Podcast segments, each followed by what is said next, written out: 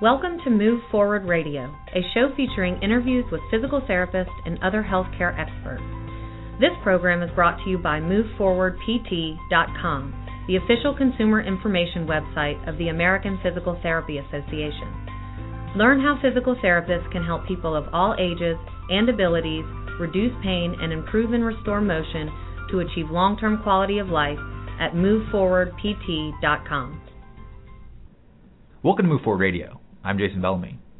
September 8th is World Physical Therapy Day, an opportunity for physical therapists all over the world to raise awareness about the power of physical therapy to keep people fit, active, and independent across the lifespan. To celebrate this annual event, we're airing two episodes profiling physical therapists and students of physical therapy who have volunteered their services overseas to provide much needed care in impoverished countries. Our first episode focused on the annual efforts of physical therapy students from Arcadia University in Jamaica. In the second episode, physical therapist Efosa Guobadia and physical therapy student Stephanie Irwin recount their experiences volunteering in Central America, where people will come from far and wide for medical attention at these satellite village clinics. Due to the demand, time with patients is often brief, but as we hear in this interview, the impact can still be profound, both on the patients and their caregivers. As always, information from our guests is for informational purposes only and shouldn't be used as a substitute for individual treatment by a medical professional. With that, here's our interview with Efosa Guobadia and Stephanie Irwin. Efosa, I want to start with you. Give me a sense, first of all, what your day-to-day practice is like. So, physical therapist here in the United States, what's your treatment scenario like day-to-day seeing patients? Well, I'm a physical therapist in Chicago, and uh, I treat in an outpatient orthopedic setting. So I treat anywhere from a person who had a post-op who just had a surgery, whether it's an ACL reconstruction or hip replacement, we sometimes treat patients pre-op to get them ready for the surgery and to get their muscles strong. And then uh, probably the majority of my patients is non-op, so they didn't have surgery, but they have a pain, injury, or some sort of dysfunction. And we treat people from all ages, from the adolescent, not too young, but the adolescent, from 10 to teens, uh, to people in the geriatric population, and everybody in between. So that's what the day looks like.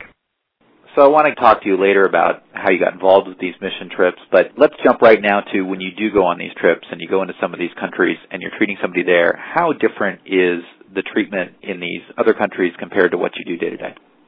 The setting is very different. Just first setting, uh, when you're down there, you could either be in a hospital. The physicians are mainly in a hospital, or you could be in a rehab setting where uh, do rehab and treatment and things of that nature, or you could do clinic in a village where you actually go to different villages, satellite villages, and set up in a community center or church. And it sometimes looks like a flea market because it's not only you. You have physicians in one part of the community center or the church. You have nurses, you have PTs, you have eye doctors, and patients are waiting for sometimes hours at a time to see you or to see you in somebody else, sort of making their stops.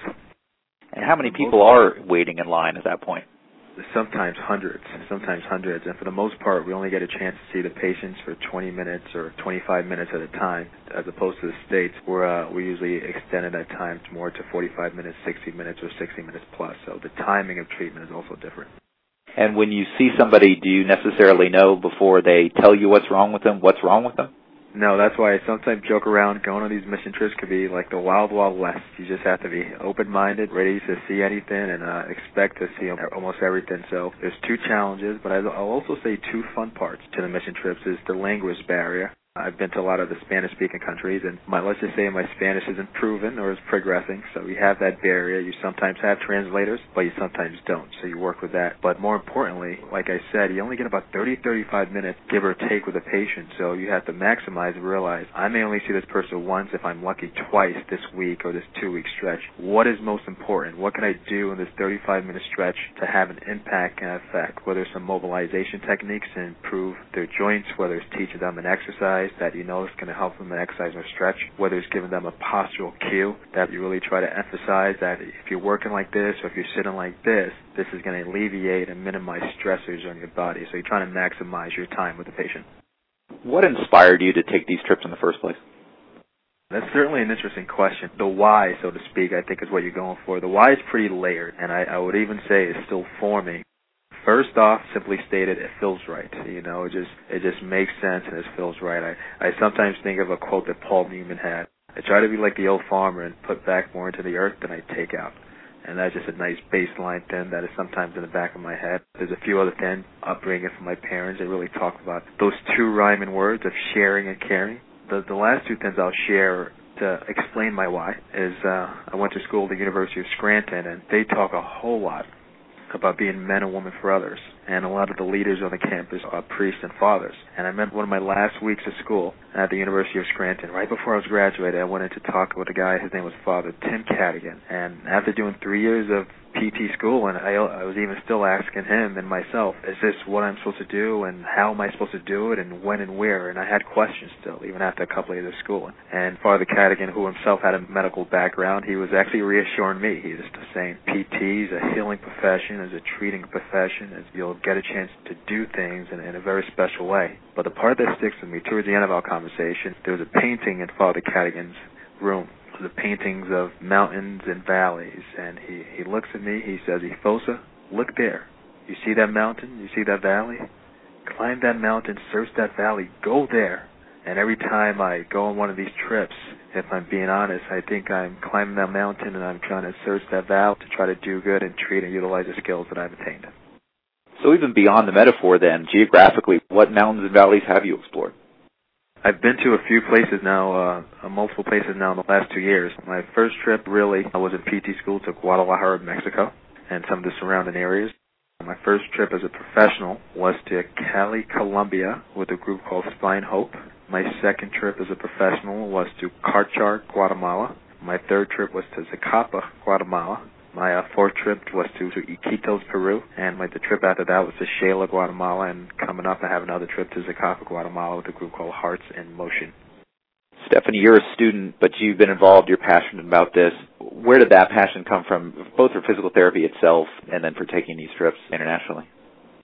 Yeah, thank you for asking that question. I would definitely say in relation to what Efosa had mentioned it is certainly deep. There are many, many parts to such a big question and my passion is deep seated, I think, in a lot of things. And physical therapy, I think, it's generally been, ever since I was probably in junior high, I guess, or some, you know, teenage year, I have been seeking after what does it mean to serve and to heal based on my own experience growing up in, in hospitals and so forth, and really just began that journey of looking at health professions, of serving those who are in such great need and being there for them physically and emotionally and just having that personal connection is what I have thrived off of ever since I was young. And as I continued to explore that, going to college made an incredible impact on me, both in my passion for physical therapy and in discovering how we get to provide rehabilitation to bring someone back to function, but then also this part of me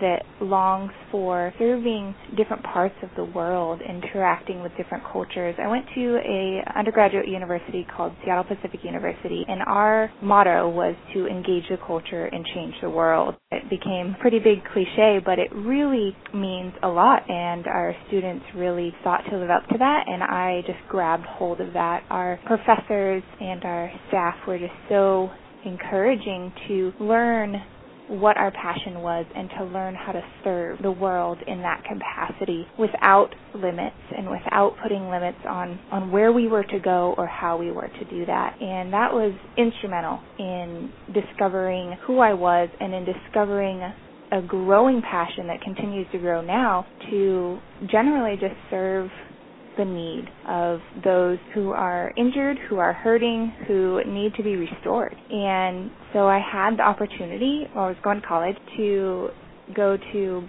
Belize and put that into action and see if all of this that I was feeling was true. Um, if I really did have a passion to go serve the poor through some aspect of medicine and healing. And it was certainly confirmed for me. And I really think that my faith just further ignited my desire to serve those around me. And again, as Efosa said, I could just uh, echo that it certainly just felt right. And it is a part of me now that I feel like gives more to me than what I pour into it.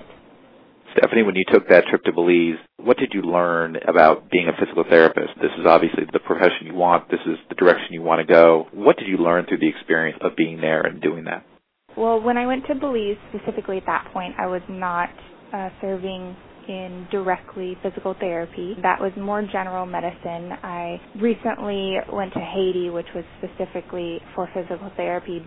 My experience in Belize definitely taught me incredible constraints of the ideas I had going into how service might look in a different country without supplies or without space where people are lined up waiting to be served and have maybe, you know, even 15 minutes to figure out what's wrong with them and okay, how can I help you? And it had an incredible experience but was also struggling through the idea that we are prescribing these medications to people we had evaluated and determined a specific possible infection or illness that they have, and knowing that we didn't have enough medicine that would actually cure what they had. Maybe we had them like just to three quarters of the way, but then knowing that once it was gone, they didn't have access anyway to where we were in different villages to a doctor readily or to these medications and they didn't have the money to pay for it and that just was a big struggle for me in learning what does it mean to go and serve in these areas for shorter periods of time if this is a part of the result. And then backpacking that onto my time specifically working in physical therapy in Haiti, that was a whole new perspective in terms of working with people while educating them and that where I was drawn even more to the type of service that we can do in physical therapy where even though I want to spend as much time with this patient as possible and this patient needs continued services even within a session or two, I can provide something to them that is lasting. And if they grasp what I am trying to teach them and making education that priority in the short amount of time that I have, it's something that they don't have to go seek after when they don't have access to or they don't have to realize they don't have the money because they continue to perform the exercises or the different techniques that I have invested in teaching them. And realizing that even in a short amount of time I was seeing results with with these patients in Haiti and that they were continuing to do them even after I left and that was that was incredible instrumental in the affirmation of my profession of physical therapy. Fosa, can you kind of almost expand on that and, talk about, you know, you, mentioned sometimes you have this limited period of time in which to, to treat somebody, but you also have this huge demand. So I imagine the impact you can make in just a few minutes is pretty extreme. How much of it is really about sort of identifying something that they can take away from the experience? Because hands-on, maybe in 25 minutes you can't do something yourself, but you really need to position someone to help themselves moving forward. Yeah, you have to maximize that 20, 25 minute, and you really try to leave nuggets that are are fair and that are reproducible. And I, I mentioned earlier about the the postural cueing or the one main exercise, or if you do a mobilization, try to mobilize the thing that's less restricted. You know, whether it's their ribs or their spine, their spine or their hips, that with increased motion, and they're going to be able to do more Uh, what's big down there in Guatemala or in Latin America that you sometimes don't see, it's prevalent in other places, is when you treat somebody, not just in the service setting, but also in professional physician settings and, and rehab centers down there, which I stop by, their family is usually there with them, whether it's their mom and dad, their brothers, their cousins. Uh, they're usually in the room and in the treatment room with them. So while I'm treating somebody, especially if I'm treating an older lady and their daughter is there with them or their son is there with them, even helping us translate, I'm not just treating and talking to that patient, I'm also talking to that family member so that also reinforces whatever needs to be done at home. So you try to get your wins where you can, whether it's by that effective mobilization or hands-on treatment, whether it's those one or two exercises or stretches that are just going to help them, whether it's, uh, again, the posture of the education, and definitely and certainly by pulling the family in and making it as a sort of a team, an interactive aspect and approach. You know, there are a lot of things about healthcare down there where you look at what you do in your day-to-day practice and say, man, you know, I, I wish I had more time with these patients. I wish they had more access. But that family thing, that family approach, is that something that the American healthcare system would be better, or at least physical therapy treatment, if there was more of that, that almost family team involvement? Yeah, and here in the States as well, just from what I've seen, not as prevalent and and I would imagine in my setting, the outpatient orthopedic setting, not as prevalent as maybe a neuro setting or a pediatric setting. But certainly, I've, the number of places I've, I've been pretty much across the board has just been a strong family presence, which just it means everything. It's the emotional support, but it's also the logistical logistics support. Like I told you, not only am I teaching one person, one patient something, but now I'm teaching two people, that patient and their family members. So it just increases that chance for retention and that chance for success. So there's a big difference I've seen between the the states and outside of the states. That's one of them. Have you learned anything on these trips that have changed the way you practiced in the states? I certainly have. I certainly have. I've, I've learned things on a on a few levels in terms of I've changed. So an extension how I'm treating my patients, I would say change. Some things are palpable and some things are not palpable on the personal level when something arises in the States now, whether it's in the clinic or outside the clinic, that maybe two weeks ago or two months ago or two years ago may have uh, warranted a reaction or a rise out of me or, or anybody, uh, some of the common things that come up living and, and all that, uh, you, you're able to take a look at it, process it, and really realize it's not that big of a deal. Because I've seen some things down there now where these people and people in those places, they have some real hard challenges, and their strength through some of those real and hard challenges. There's real and hard challenges here as well. They just seem to have a little bit less access to things and uh, poverty in the sense of material. So you seem like they're always a little bit behind the eight ball, and they have these real hard challenges, and they're overcoming. They're working through it and even by them showing up to one of the service sites or the mission sites, they're saying, I have a stake in how what happens to me and my health. I, I want to get better, and I'm, I'm going to go to to this group or to these physicians or to these PTs or to these nurses coming to my village to try to make my life better. And that in itself is inspiring. On the professional aspect, the way I've been affected is, like I said, in terms of going out there and having to assess, react, and treat within a few minutes and extend that to 20, 25 minutes. That's been a lot of professional development and enhancement and just, just improved my manual skills. So that's been great. If I'm being honest, Jason, after each trip, I fall more and more in love with physical therapy. I never want to let it go. And I think when I come back, my patients could they could sense the glow. They they could see my passion, even take it another level. Even though I'm already very passionate about that, I think when you have passion about what you're doing and you love what you're doing, you're going to want to do it well wherever you are. This has obviously impacted both of you guys on, on a personal level. Stephanie, I mean, when you look at that Haiti trip, for example, are there patients that stand out? Are there moments that stand out from that experience? Describe some of those to me.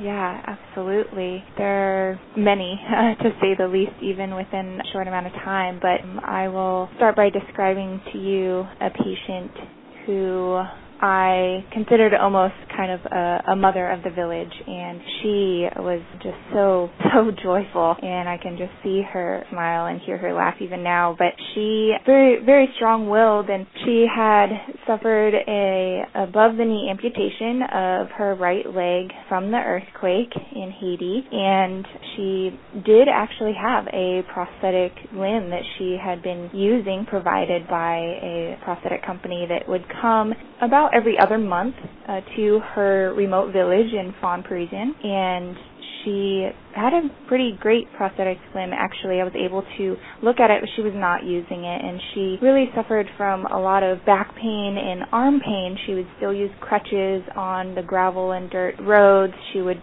carry five gallon buckets while walking on crutches and her arms were rubbed raw and bleeding sometimes because of um, using her crutches and trying to carry things with her hands and her back was progressively getting more and more painful to the point where she just wasn't even walking hardly at all. And I just wanted to be able to to help her to go play even with her grandkids that were just around the corner. And so we were able to work with her and show her specific exercises and stretches helping both her back and the contractures that she had developed from different walking patterns on her residual limb, the one that had uh, had an amputation. And it was because of that contracture that she was no longer able to use her prosthetic limb. And even though she had had people come to fit her for this prosthetic limb, she was not using it and she was not taught the specific ways in order to keep her muscles the appropriate length so that it could be used rightly. And even within two days, she was feeling better. Her her back was feeling better. She was willing to walk with us with her prosthetic limb on again, which she hadn't done in six months. And it was just so great to see her actually walk with her leg and smile instead of get frustrated and angry. And I just can't even express the feeling in that moment walking down this gravel road with her and hearing her say to me in Creole, which I'm not so great at, but working towards that, mm-hmm. that she was so excited to keep doing her exercises because she knew she would be able to use her leg again and that she wouldn't have to use her crutches and she could let her arms heal. And that is just one of many, many stories and patients that I think about very often, even now. Efosa, what about you? Is there one story that stands out? Yeah, there's a story in pretty much every place I go. There's one story that stands out that sticks with me. There are two quick ones I'll actually share. My first trip in Cali, Colombia, I went down to Cali, Colombia with a group called Spine Hope and they're just a group of physicians and spinal surgeons led by a guy named Tony Ranella. They do these amazing surgeries, mainly adolescents who have severe conditions, whether spina bifida, Morquio syndrome, or scoliosis with severe angles. Anyway, one of the early days, they were holding clinic in which people from the village and children with from the village came through and came through the clinic to see if they were going to be appropriate for surgery or see if uh, surgery could be performed in this week period the physicians were down. And uh, people came in and out towards the end of one day, this lady came in with her daughter, and her daughter had a lot of tone. Her muscles were very tight, and uh, she was sort of locked in this extension position with her head and body extended back and her legs extended back, and she had a very small skull and cranium. And after evaluating this young girl, the physicians deemed that it was not appropriate for surgery, at least at this time, at least at this time. And uh, once the mother heard that almost right away the tears just started falling down her face one after another, just chasing each other down her face. And they weren't tears of anger, and they certainly weren't tears of weakness. There was just a sense of pain there, and she had that look that I think every parent has that transcends race, gender, and even time, and across the ocean. She had a look of just wanting the best for her daughter, wanting the best for her daughter. And after she she gathered herself uh, a little bit, her and her daughter walked out, and there's another physical therapist there, me, uh, that works with my company. His name is Nate, Nate Whitney, and uh, there's a director of the program there, Beth, uh, the Spine Health program. We had this form of tacit communication. We just sort of looked at each other, and uh, and we knew we should follow her out into the hallway, and we did we talked to her a little bit. Uh, I, me and Nate worked with her daughter a little bit about positioning and posture. We talked to the mom about stretches she could do at home and uh, wheelchair, uh, how her wheelchair was put together, the metrics and things of that nature. We gave her a hug, which I sometimes think is the best medicine. But at one point, I looked at her and I said, "Be strong." And it was one of the most surreal things I've ever done because she was one of the strongest people that I've ever met just from the 15, 20 minutes that I was with her. She was inspiring me by the second, but I just knew that that could help if I said that, be strong. And she smiled, and we all hugged again, and they walked away. And I would almost bet that that few minutes that we spent with each other after the clinic and after the decision was made, that I and I hope that things like the stretching and the posture and the hug are still within her. I oftentimes think about her daughter and I wonder how she's doing. So that's a story that sticks out. Another story that sticks out was in Guatemala not too long ago, last year, and we had different settings when we set up in the clinics. We sometimes do it in a rehab center when we do clinic, or we may go out to a satellite village and hold clinic in which people come in to be triaged and treated by the PT or the nurse, physician, whoever it is, the eye doctor. One day, one Thursday, we were setting up in a village in a in a town church, and a guy from town came up to another physical therapist and I, and he told us about this older lady who was in town. He goes to us. She needs help. She needs help. She needs some sort of treatment. She needs something. Would you guys mind going to her because she can't make it down to see you? And uh, of course, we said of course. So we walked about a half mile into the village and into the town. We had to walk up a hill. We walked up a hill towards her house in which she was living with her family, and uh, it was there that we learned her story.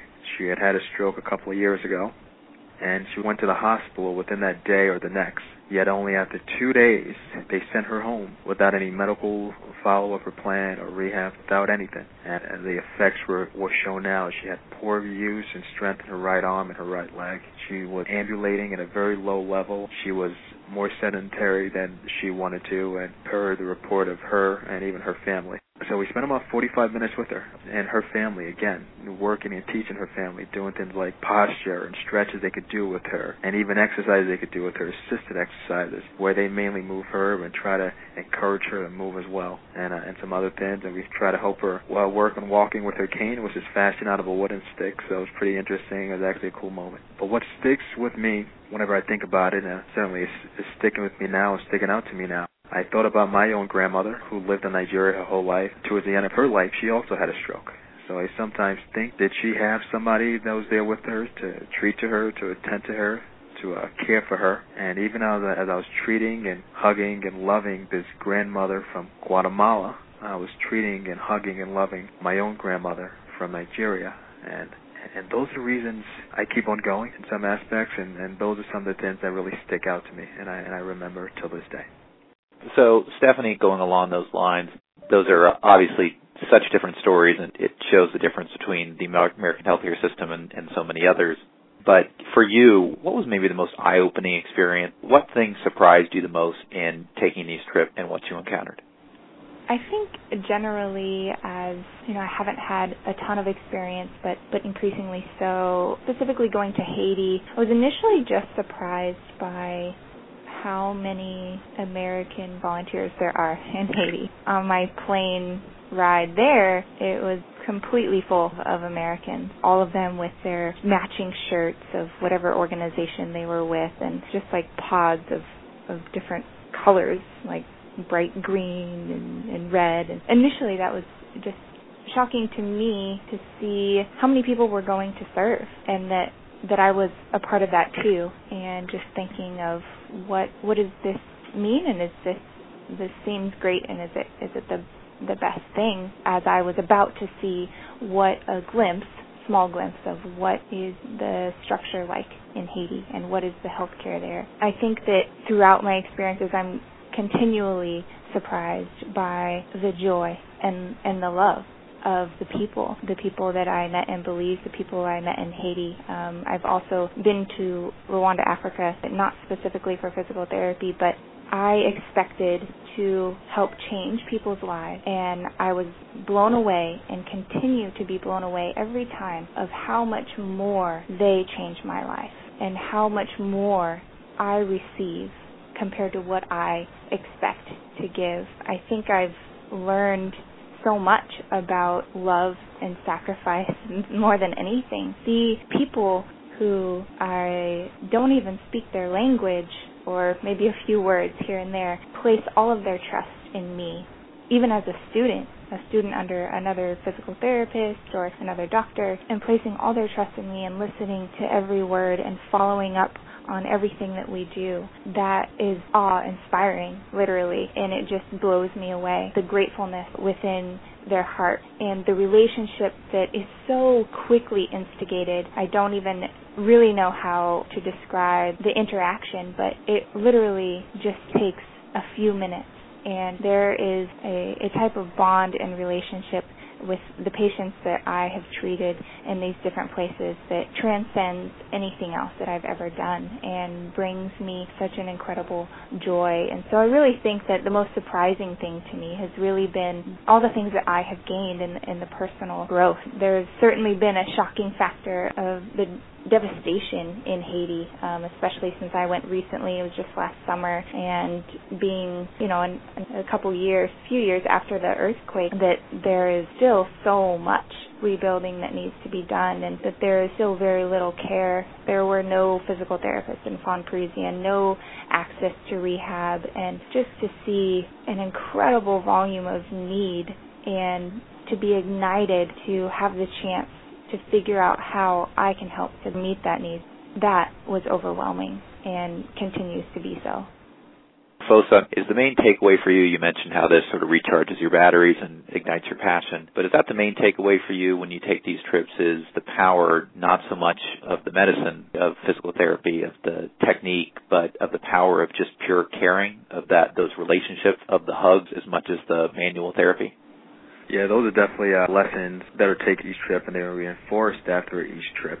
But now we're I'm starting to get more and more curious, Jason and Stephanie, because the nature of these trips are about some of them about eight days or two weeks. But the nature of physical therapy is over the course of some time whether it's a, a couple of weeks or a month or two, or give or take whatever the diagnosis or situation, outpatient versus neuro, ortho versus neuro setting. So now I'm trying to see, and that's why a conversation like this is good, uh, and I've talked to Stephanie and even you some, how can we take it to the next level? How can we start having even more sustainable effects so that once we're not there, they still have access to care like what we're delivering and so on and so forth. So, and I think there's a combination of things we could do, whether it's continuing education, uh, working with the PTs down there, teaching and even learning in many respects, whether it's helping out with equipment, whether it's helping to set up some structural and architectural stations down there in the different places, whether it's doing some telehealth communication from the States to America, whatever it is. But there, there's is a lot of need there, and some people may look at that and get discouraged. But I'm going to take a swing. You know, we're going to try to get to first, still second, and hopefully Stephanie or somebody else bats me home and bats us home, and I can hit her home, and we we just start to scratch away at the need a little bit. You know, and then that starts rippling. So not only am I feeling like I'm taking a new perspective or I'm getting recharged or my passion is being played out, I really want to start asking the question, how can we make this a more functional world? How can we set the world on fire? How can we raise the basement and the ceiling of physical therapy around the world? Because I'm really interested in treating the person across the street in Chicago, treating that person around the world in Ecuador, Peru, and places uh, in other continents and beyond. So uh, it's been too pronged for me, and uh, it's been exciting. It's a great note to go out on. Efosa Guobadia, Stephanie Irwin, thanks for going over those mountains and into those valleys. Appreciate it. Thank you for your time. Thank you. Thank you. To listen to our other episode about volunteering abroad or to learn more about the benefits of physical therapy, visit moveforwardpt.com. I'm Jason Bellamy. Thanks for listening. Thank you for listening to Move Forward Radio. Insight from our guests is for informational purposes only and should not be used as a substitute for individual treatment by a medical professional. Learn more about how a physical therapist can help you and find a physical therapist in your area at moveforwardpt.com. For an archive of past episodes, visit moveforwardpt.com slash radio.